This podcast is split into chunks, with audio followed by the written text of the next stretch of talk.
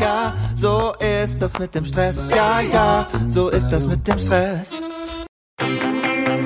Hey, findest du es auch so unfassbar schwer, Familie und Business gleichwertig unter einen Hut zu bekommen? Dabei ist das absolut möglich. Benjamin Flör gibt dir in diesem Podcast erprobte und einfache Anleitungen an die Hand, mit denen du im Business Gas geben und gleichzeitig dein schlechtes Gewissen deiner Familie gegenüber ablegen kannst. Viel Spaß dabei!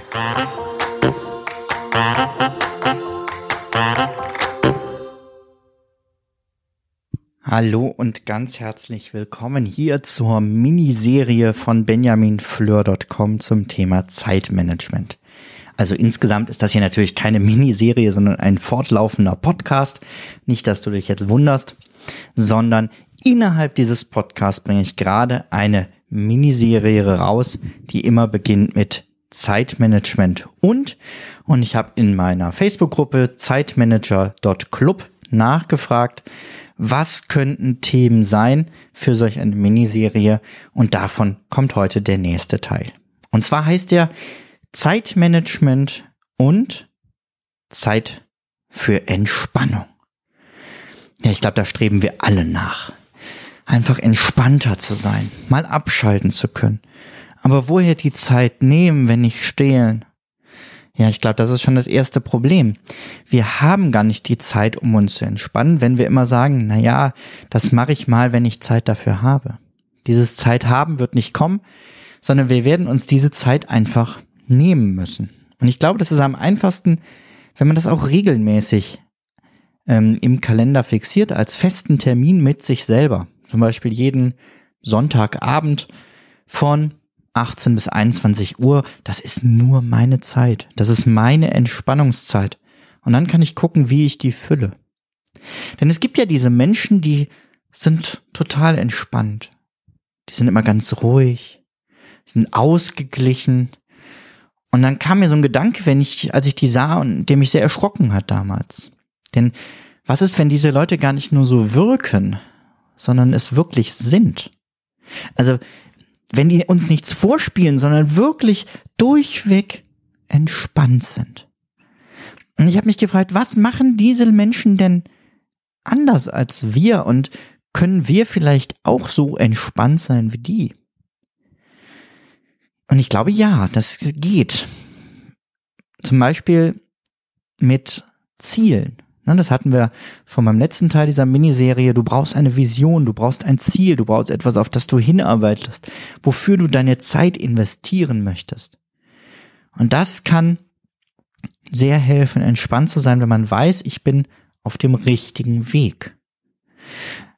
Ich glaube aber auch, dass diese Menschen, oder ich weiß es, sie planen ihren Tag. Sie agieren selbst, statt nur auf das, was von außen an sie rankommt, zu reagieren. Also nicht morgens Handy einschalten, direkt noch im Bett auf die E-Mails gucken, auf die Telefonliste gucken, auf Facebook, WhatsApp und so weiter. Also auf dieses, was wollen andere von mir? Sondern sich als erstes mit den eigenen Zielen beschäftigen und der Erfüllung dieser Ziele vor allem den höchsten Wert einräumen. Also agieren statt zu reagieren. Und dann ist ganz wichtig, dass man zum Entspannen Routinen hat. Also nicht nur Routinen zum Entspannen, sondern entspannte Routinen. Heißt, jeden Abend und jeden Morgen gleich den Tag beenden und gleich anfangen. Das sieht bei mir zum Beispiel so aus, dass ich versuche, eine halbe Stunde vor dem Schlafen die Bildschirme auszuschalten, alle, auch den Fernseher, dann noch ein bisschen aufzuräumen, vielleicht noch etwas zu lesen oder ein bisschen Podcast zu hören, Zähne putzen, umziehen, hinlegen, schlafen.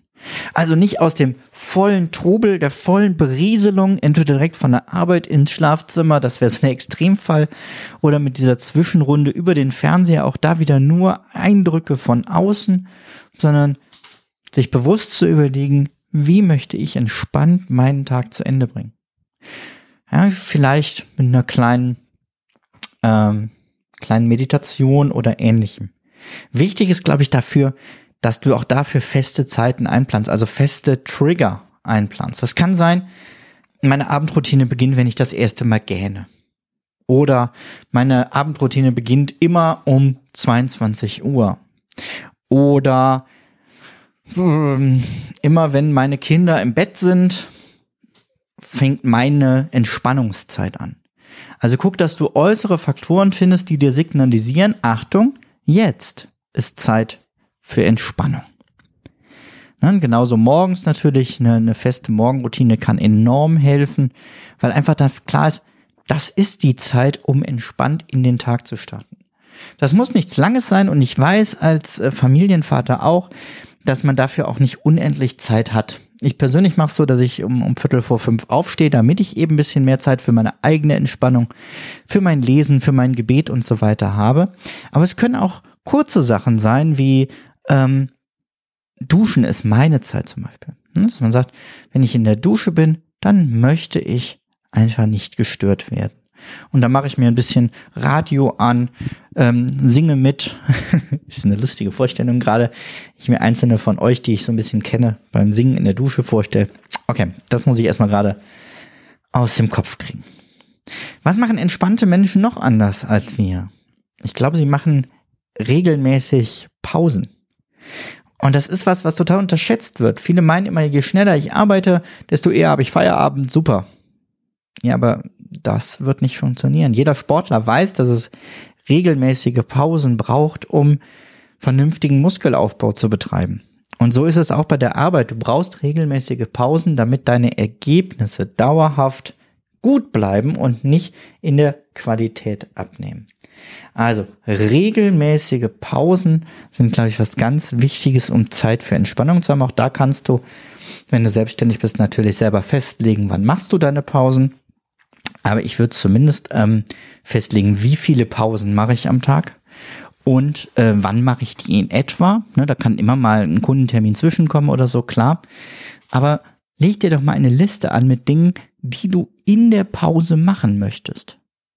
Also Dinge, die dir gut tun, damit du dann nicht in der Pause irgendwie doch nur wieder am Handy rumdaddelst, sondern auf deine Liste zurückgreifen kannst und da stehen dann die Sachen drauf, die du regelmäßig in deinen Pausen machen möchtest. Gerade am Anfang kann das sehr helfen, um einen guten, gesunden Umgang mit Pausen zu finden.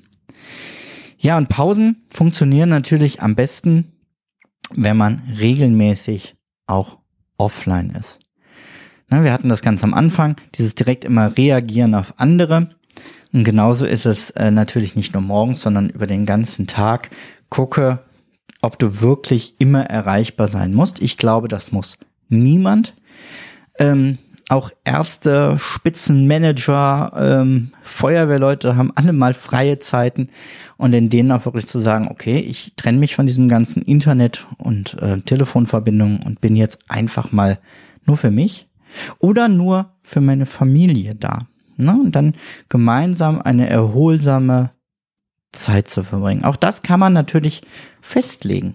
Zeit für Entspannung mit der Familie. Ich habe gerade ein Buch gelesen darüber, warum dänische Kinder glücklicher sind. Die Dänen gelten als eins der fröhlichsten Völkchen, die es so gibt. Und da hat man gesagt, das muss ja in der Kindheit schon irgendwie grundgelegt sein. Und da war unter anderem das Prinzip Hygge. Ich habe keine Ahnung, ob ich das richtig ausspreche. Ich nenne das mal Hygge. Es geht jedenfalls darum, positive Zeit als Familie zusammen zu verbringen, wo keiner Probleme ansprechen darf, wo es nur darum geht, gemeinsam zu spielen, gemeinsam zu kuscheln und gemeinsam eine schöne Zeit zu verbringen. Und auch das kann man natürlich festlegen als Familie, dass man sagt, wir planen uns fest dafür Zeit ein, uns ist das wichtig. Ich kenne Familien, die sagen, der Sonntag gehört uns als Familie, den verbringen wir prinzipiell zusammen und niemand nimmt sich was anderes vor. Es kann aber auch sein, dass ihr sagt, die Zeit des gemeinsamen Abendessens ist für uns solch eine entspannte Zeit als Familie. Denn Zeit für Entspannung muss ja nicht nur heißen, Zeit für mich alleine, sondern die Frage ist, wann verbringst du Zeit mit den Menschen, die dir gut tun, die deinen Tank wieder aufladen, die dir regelmäßig Kraft geben. Und das einfach auch miteinander zu vereinbaren und eine gewisse Regelmäßigkeit reinzubringen. Ja, und so einfach ist es, Zeit für Entspannung zu finden. Was genau davon jetzt zu deinem Alltag passt, da musst du mal gucken, nimm dir das raus, was dich anspricht. Du musst natürlich nicht alles umsetzen, sondern die Dinge, wo du jetzt sagst, Mensch, das ist meine Idee, setz sie um und dann hast du schon mehr Zeit für Entspannung und dein Zeitmanagement entspannt dich dann so und erzeugt eben keinen zusätzlichen Stress, sondern bringt ein bisschen mehr Ruhe in dein Leben. Ja, das war der zweite Teil dieser Miniserie. Wie gesagt, wenn du noch Themen einbringen möchtest, komm doch in meine Facebook-Gruppe unter zeitmanager.club. Kannst du auch einfach nur in den Webbrowser eingeben, dann wirst du direkt mit der Gruppe verbunden, zeitmanager.club. Herzlich willkommen und da kannst du dann gerne noch auch Themenwünsche für diese Miniserie oder insgesamt für den Podcast einbringen und ich nehme die dann gerne hier auf. Ich wünsche dir einen schönen Tag und sag bis demnächst, mach's gut, ciao, ciao.